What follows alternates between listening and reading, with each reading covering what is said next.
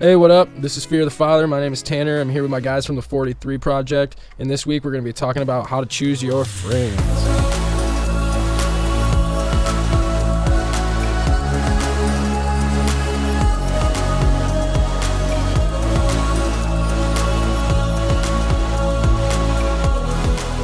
So last week we talked about coming to God's will for your life and, and what that looks like and what that all entails. And I think that a way that is kind of difficult for us to uh, accept succumbing to God's will is how we choose our friends and uh, how we choose to surround our, or what people we choose to surround ourselves with um, makes a big difference in our lives. And it's kind of hard to go about doing that in a way that pleases God rather than what we want and what we find enjoyable for our lives. Oftentimes, it's easy to think that we have good enough judgment to choose our friends based on our own criteria and what we want in life.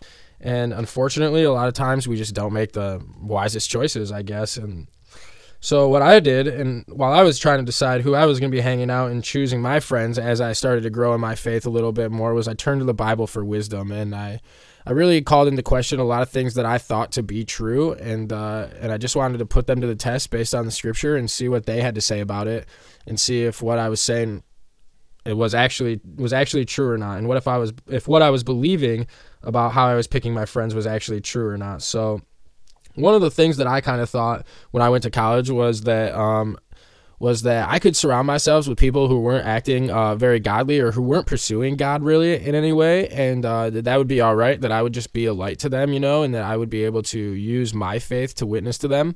And I think a lot of times that we try to do that. Obviously, as Christians, you know, we're all called to to meet people that aren't Christ followers and uh, to try to witness to them. But uh, I thought that it, would be a good idea to make a lot of those people some of my best friends and some of the people I trusted most for wisdom and guidance. And uh, yeah, I don't know. After after years of doing that, I just kind of felt empty and felt like I wasn't getting the answers from these guys eh, that I wanted and uh, that I was hoping I would get as I was pursuing God more and more. So I turn to the scripture. A lot of it comes from Proverbs, but I want to start out first in Romans chapter 3, verses 7 through 8. And so this is Paul writing a letter to the Roman church, and he just says this He says, Someone might argue, if my falsehood enhances God's truthfulness and so increases his glory, why am I still condemned as a sinner? Why not say, as some slanderously claim that we say, let us do evil that good may result? Their condemnation is just. So this was kind of a confusing passage for me at first, so I had to dive into it and kind of break it down a little bit. And basically, what he's saying is like a lot of people justify their actions and the people that they surround themselves with, saying that in some way it's going to glorify God. Like, if I chose to hang out with people who were drinking all the time and smoking and doing things that they uh, that they wanted to do, and and I figured, you know, why not participate in that stuff so I can get them to like me, so that I eventually then can witness to them and tell them about God. In my falsehood, God's truthfulness will be increased in his glory, right? Why am I still condemned a sinner? And uh, I mean, he goes on to just say, their condemnation is just, you know? So if you're going out and sinning and thinking that that's a way to get to get people who aren't God followers to follow God and, and to open up a door to witness to them, you know, Paul makes it pretty clear here that that's not the way that we're supposed to go about things the Bible says, I don't have the scripture right offhand, but the Bible says, you know, that one of the best ways to witness to non believers is to see the way that two Christians interact with one another and the love that they have for each other. And I think that speaks greatly to the type of community that we surround ourselves with and the people that we choose to be around, right? Like, the best way that we're going to witness to anybody is to uh, just be the positive, loving people that God has created us to be, and not to succumb to their sin and not to get involved in the sinful activities that they're participating in, but rather to bring other people around them who are God fearing and pursuing God and show them the way that we all interact together and, and what that looks like uh, being a part of the body of Christ. You know, I've been I've been around people who are choosing not to follow God, and then I've been around those same people with uh, groups of my friends that are going to church and actively pursuing God, and they can always feel the difference. You know, it's crazy how many people will come up to you and say, like, "Man, you've got so much joy in you," or "Your friends treat each other so differently than people I've seen. Like, they're so positive in the way that they interact with each other." And that's just because I've recently tried to find myself around people who are actively pursuing God. You know, the Bible has tons and tons of verses about the diversity of people that follow God, but also the support that we provide each other in doing all the different things that we do. We're a diverse people. Christians as a whole are a very diverse people across the whole world. We're just called to support each other, lift each other up. And so it's really important to make sure that you have good people around you who are who are there to support you, but most importantly, who are there to give you the truth and to let you know when you're not following God and you're not doing what He's called you to do. In Proverbs 13:20 it says, "Walk with the wise and become wise; associate with fools and get in trouble." And that's sort of the same thing there. It's saying basically the same thing that if you if you want to grow closer to God and you want to build your relationship with God, what you need to do is to surround yourselves with people who are doing the same thing and who are actively pursuing him and trying to give up their give up their lives to glorify him and, and, do so with people who have been in the faith longer than you or who you feel have a stronger connection to God. There's nothing wrong with being with being the least educated one in the room if you're surrounded by people who are all loving God. That's an okay place to be. You're going to learn more there around those people and build a sense of community with those people that's going to glorify God and in turn also build your knowledge of God as well. And the Bible says that even though we're not participating in the sin when we're around the people who are are sinning, we must be careful of being around those people, it's to overcome us. Sin is just so powerful, and I feel like that's one of the main ways that the devil tempts us, you know, is to put us around people who are who are doing things and kind of just flaunting it in your face, saying, "Look at all these people that you're around. They're all sinning and they're fine. Their lives are going okay. Like it's all right if you participate too, you know. It's no big deal." And as soon as you open that door to sin, it's just so hard to to, to close it again and to get away from it. I'm paraphrasing here, but one of our youth pastors says, Sin will always take you deeper than you thought it would, keep you longer than you thought it would, and be even harder to get away from.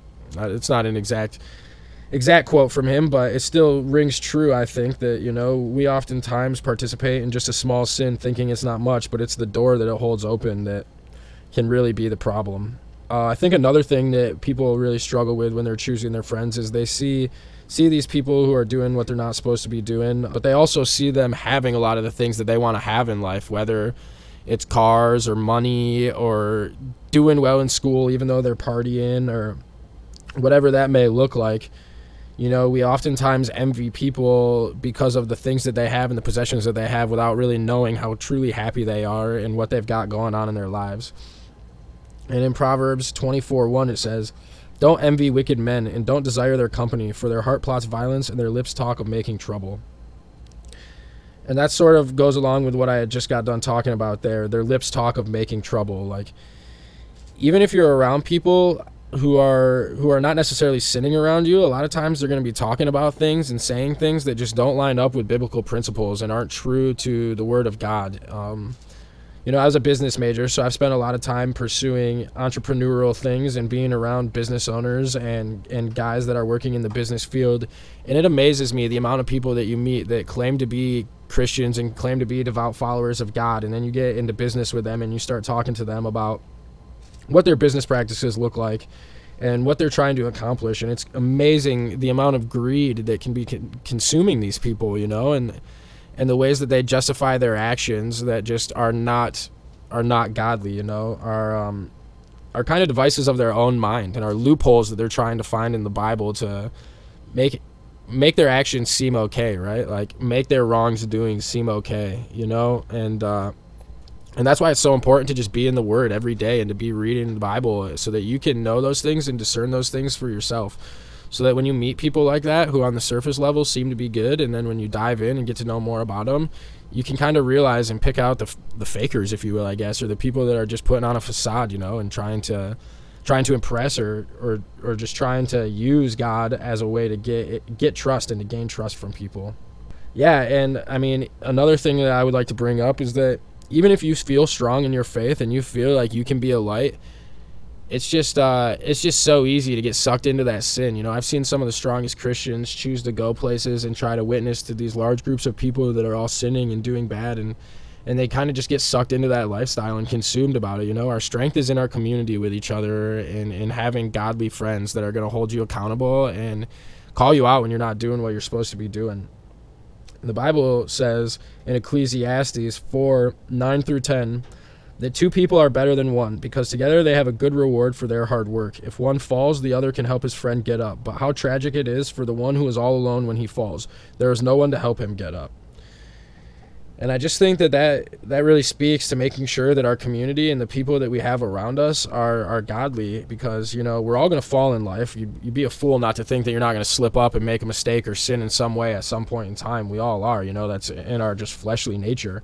But the beauty of those situations is instead of getting down on ourselves or falling deeper into sin, if we've got people of God around us, they can kind of get us right on the right path and turn us around and get us headed towards God and doing the things that He has intended for our lives again. And uh, it just says, yeah, but how tragic it is for the one who falls and is all alone. And it's like, you know, I've, I've been all alone. You can you can have a, t- a million friends and still be all alone if none of those friends are really looking out for your best interests.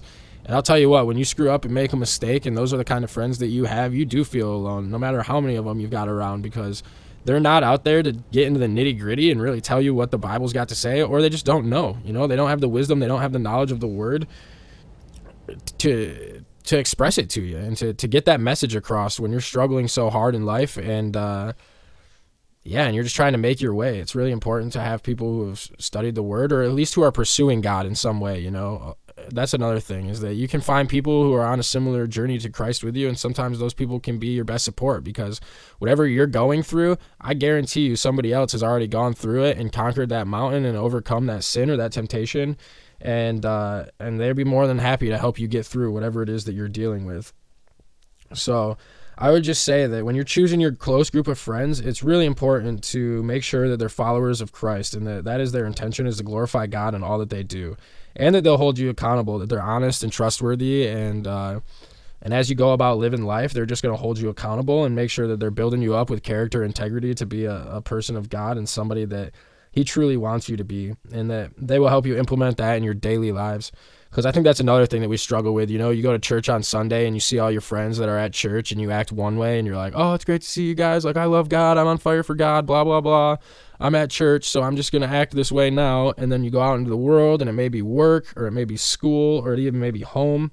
That you go back to people who aren't aren't so godly and aren't following Him as closely, and it's so easy to just turn back to your old ways and to kind of assimilate with them, you know, and just become a product of your environment, for lack of a better term and uh, yeah, you're almost like a chameleon at that point, right? You're just blending in with your surroundings. So like the the people that are acting bad that are around you, you're like, well, you know, they're all acting bad, so I'm going to too because I would rather have them accept me than face their judgment.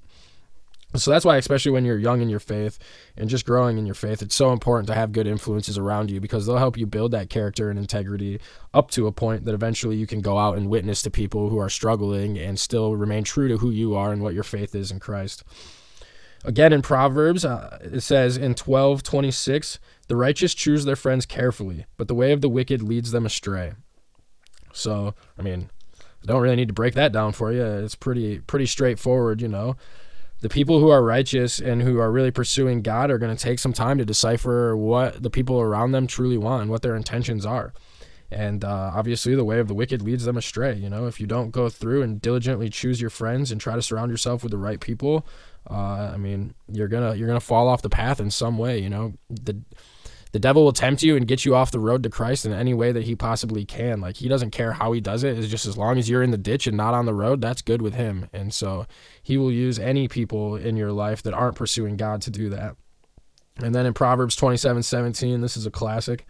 As iron sharpens iron, so a friend sharpens a friend.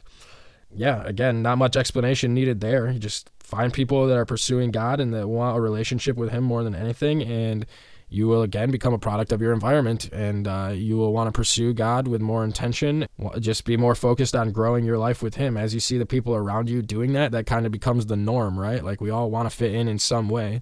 So if you're surrounding yourself with Christians and people who are pursuing God, there's absolutely nothing wrong with fitting in. That's exactly what you want to become. And it can kind of act as a lighthouse, you know, in the storm. You can you can see those people shining bright and leading the way and follow them and in time eventually, you know, you'll become that lighthouse for other people and you'll be able to show them the way. Just show them what God has planned for their lives. Yeah, and that about wraps it up for that, I would say, you know, be careful in who you choose as your friends. It's very important to take time to really look at people and see what they have in store for your life uh, by seeing what they have in store for theirs. You know, you can learn a lot about a person by hearing what their goals and plans are in life, and uh, just choose those people who are going to sharpen you and get you to grow closer to God because that's what it's all about at the end of the day is strengthening your relationship with God and with Jesus Christ and living a life that's going to glorify him. Yo, thanks for listening, guys. If you like the message today and it spoke to you or you feel like it could impact somebody that you know in your life, go ahead and drop us a share or subscribe and hit us with a five star rating. And we can be found at 43.tech, F O R T Y, the number three dot tech forward slash FTF. Thanks for tuning in. We'll hear you.